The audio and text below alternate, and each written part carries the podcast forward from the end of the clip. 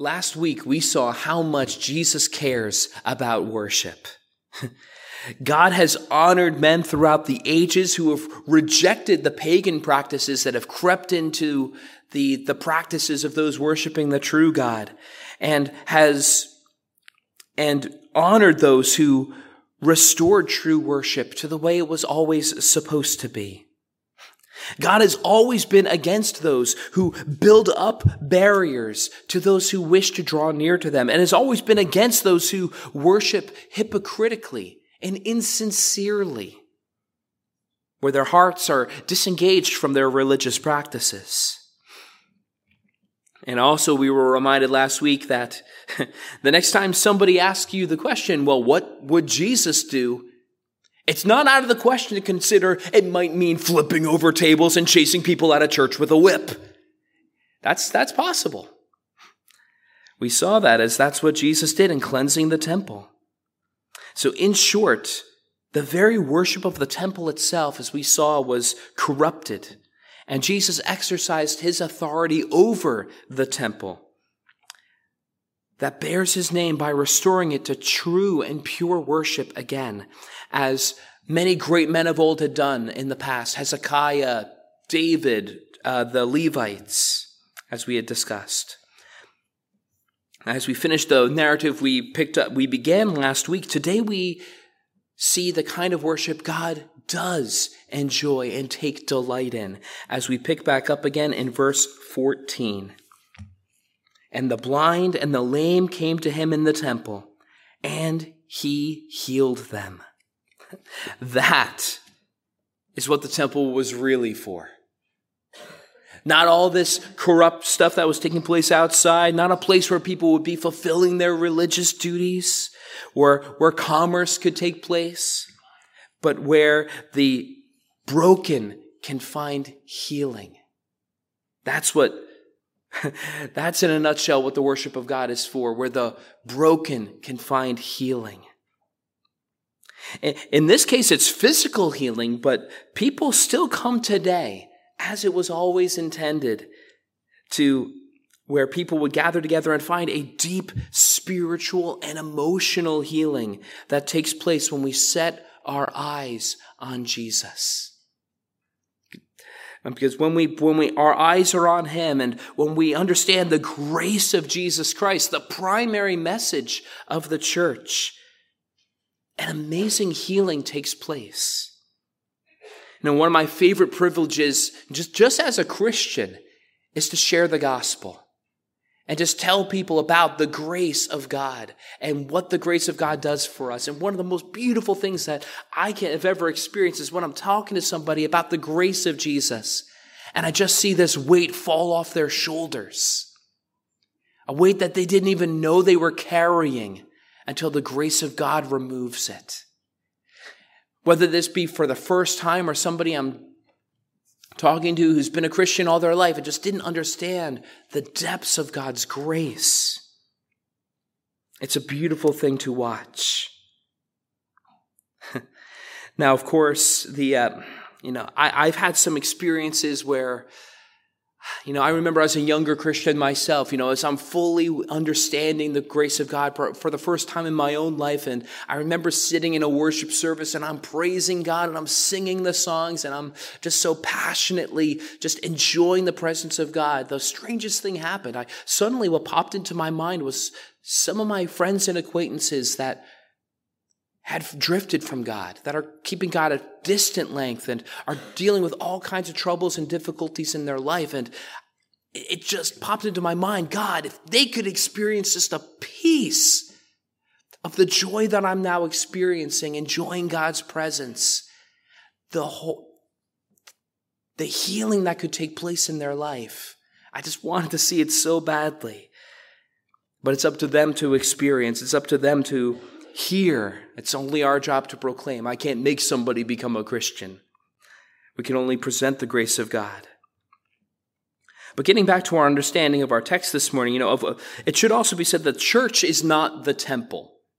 You know, nor is this place really, nor is a church like this really, technically speaking, the house of the Lord. That referred specifically to the temple. That's the language the Israelites used of the temple. I mean, I don't remember seeing any sacrifices taking place here. But uh, that would be the place in the temple. Moreover, the temple in the Old Testament was where God's presence was especially felt and especially placed behind the veil in the Holy of Holies, separated from us. But by the end of the week in our narrative, that veil's going to be torn. But rather, in the New Testament, we see something greater than the temple. Jesus even said, Someone greater than the temple is here. Because do you know where the temple of God is now? If you're a Christian this morning, it's you. You're the temple of the Holy Spirit. But 1 Corinthians 6:19 tells me so. The Holy Spirit is in you.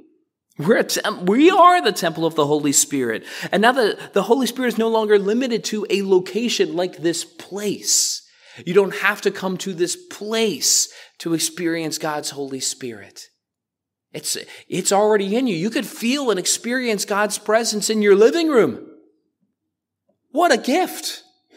It's not somewhere you have to travel across the whole world or live in a particular town to experience. You know, God has made it so that he can be worshiped in spirit and in truth, neither on this mountain or in that mountain, as we read in our first reading, but that we will worship him in spirit and in truth everywhere. Remember, Presbyterians of old would never call a place like this a church in the first place. This is the meeting house. You are the church. This is the meeting house for where the church, again, you guys, assembles.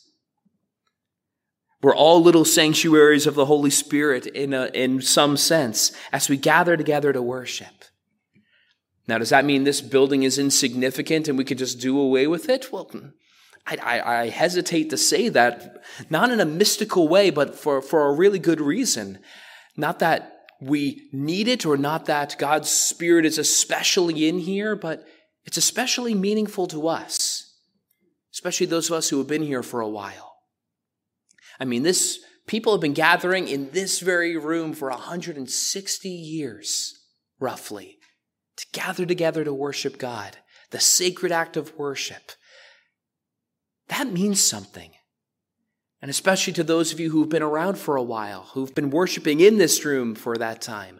As you remember the, the names and the faces of people who sat next to you in these very pews worshiping together. It reminds us that our worship that is taking place is something that is timeless.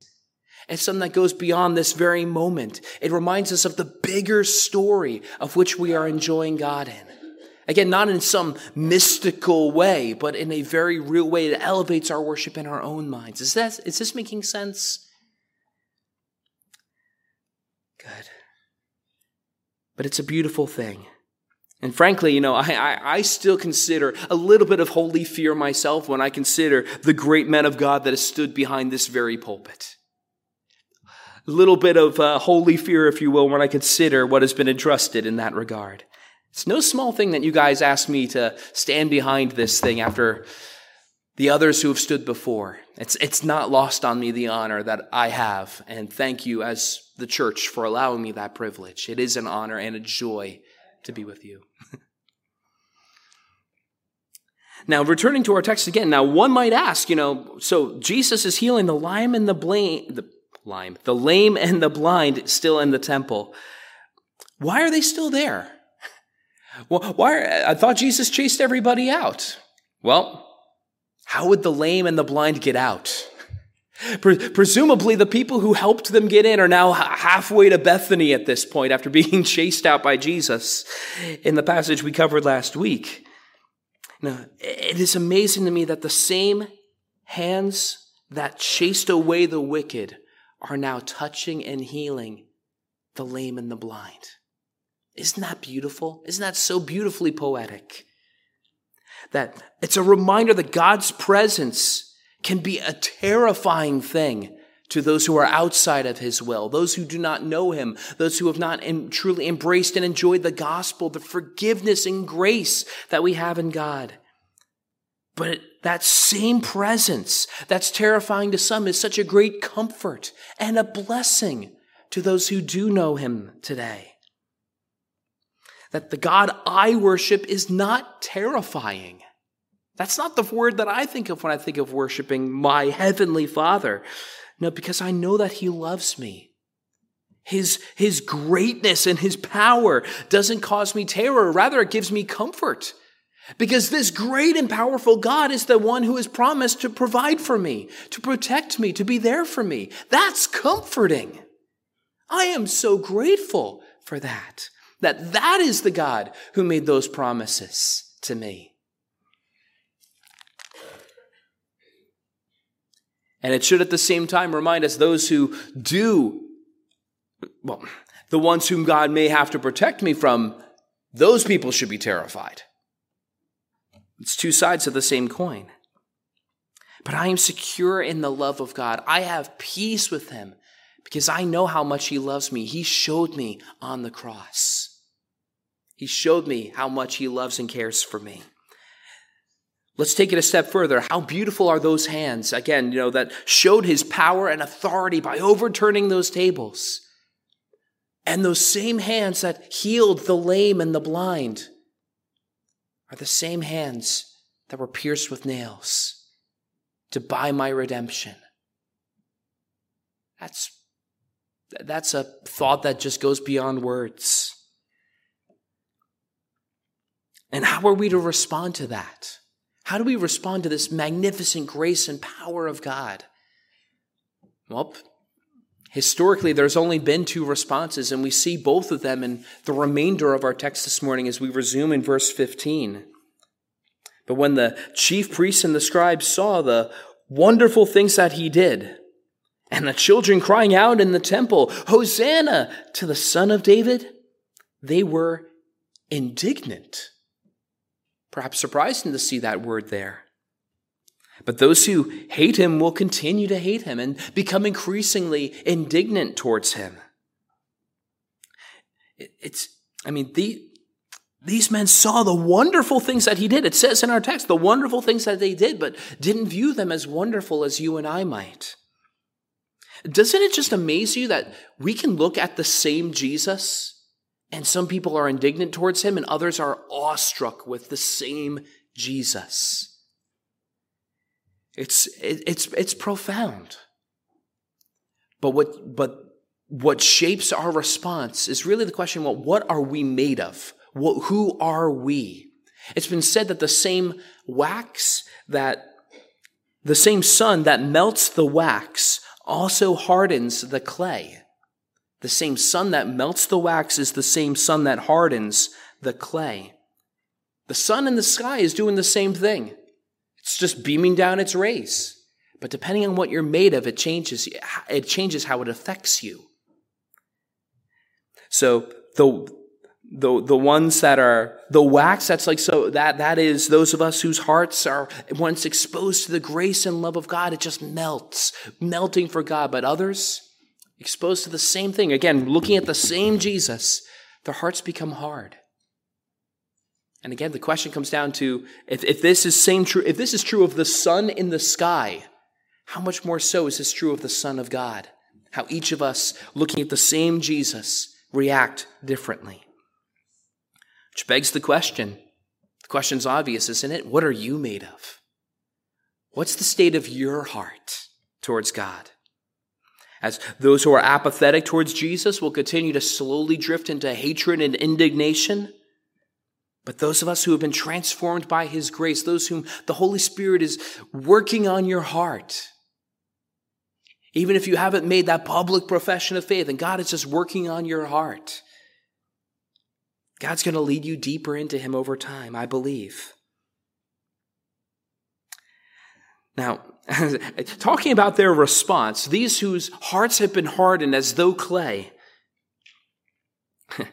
as I think about their indignation, you know, I, I, I, notice in my own life, sometimes I get so flustered. I, I can get so angry sometimes. And fortunately, most of you guys don't see this. Sorry to those of you in the back.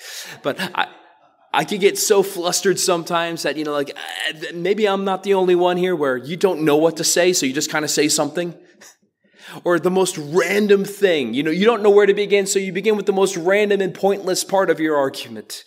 And that's where you begin. I kind of see these these chief priests doing that in verse 16 as we resume that because they're, they're, they're looking at the money on the floor, the animals all over the place, um, and they see these kids singing. And their response in verse 16 is, And they said to him, Do you hear what these are saying? And Jesus said to them, Yes. Have you never read out of the mouth of infants and nursing babies? You have prepared praise. Asking him, Don't you hear what these guys are saying? They're calling you the Messiah.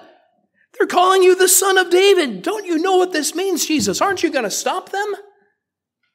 And what's amazing is perhaps for the first time in Jesus' whole public ministry, he answers in one word Yes.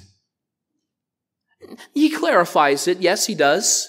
But he answers very straightforward Yes, I do hear it. I do understand it.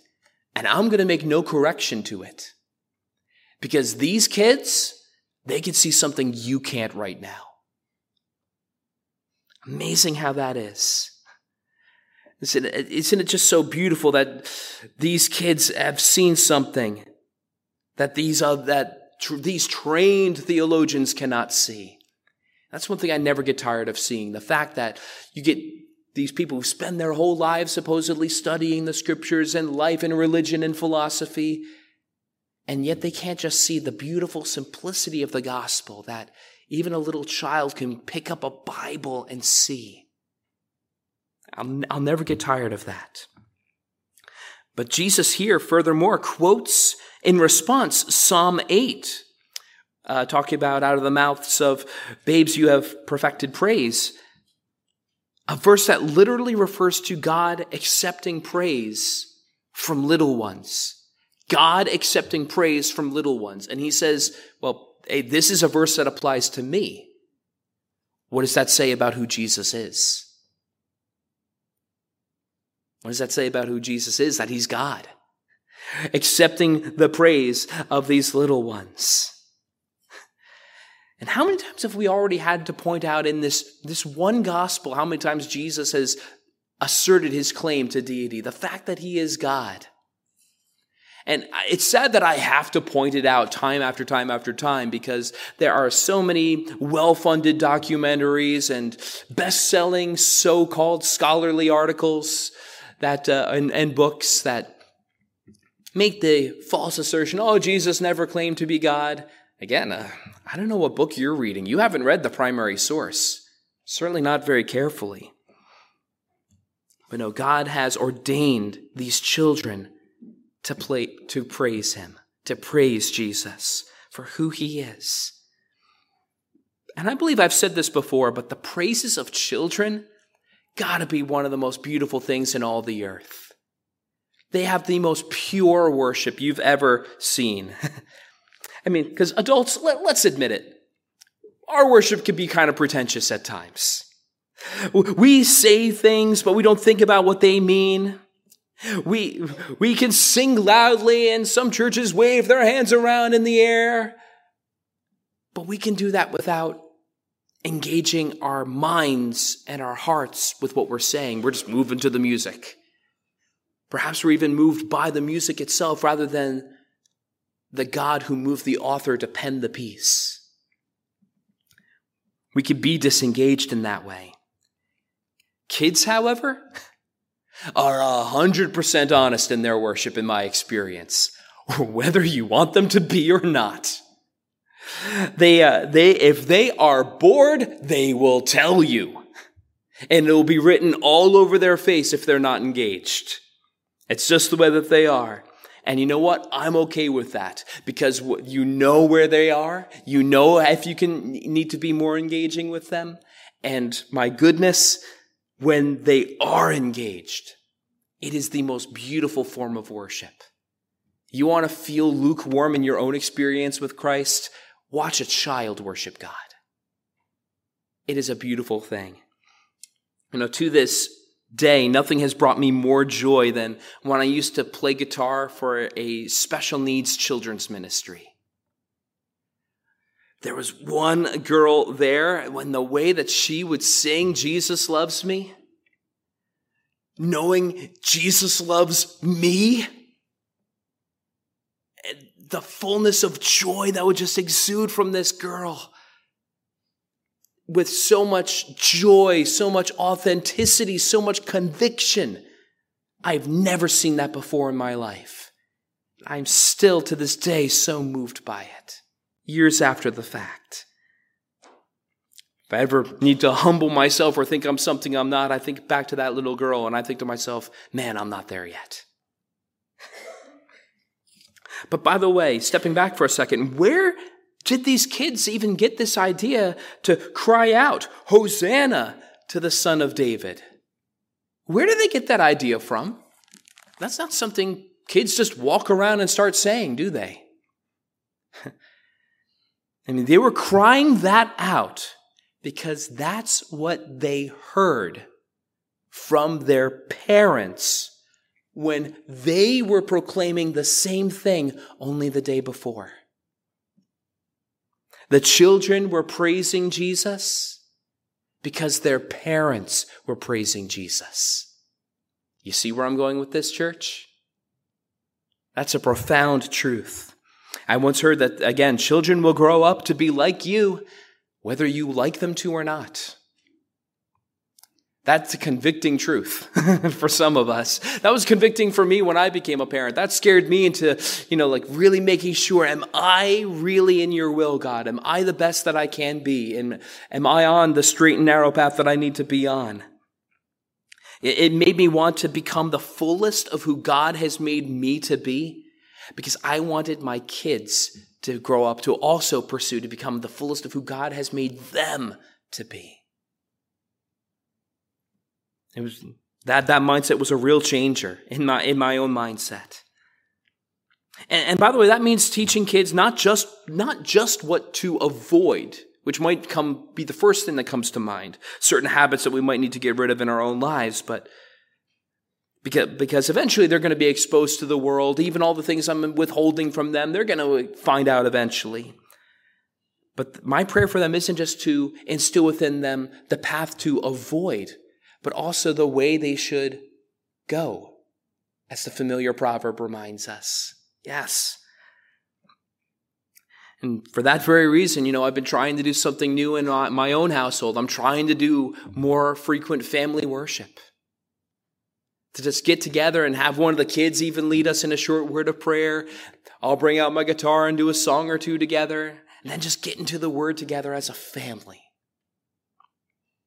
Do I have the time for it? No. Do we make it happen? We're trying because it's worth it. it. It, I couldn't think of a greater cause because, I mean, for one, I need this.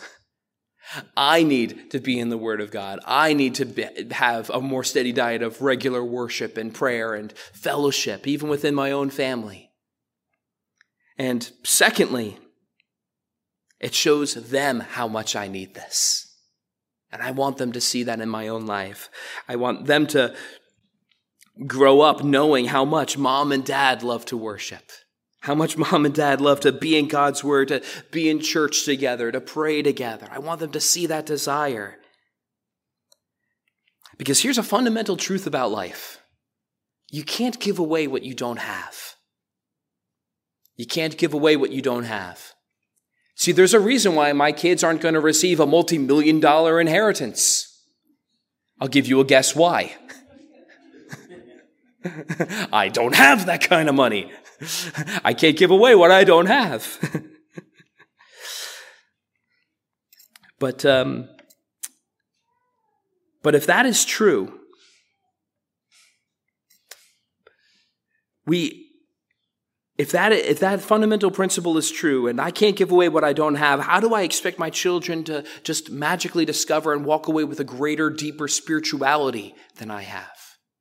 It doesn't always work like that.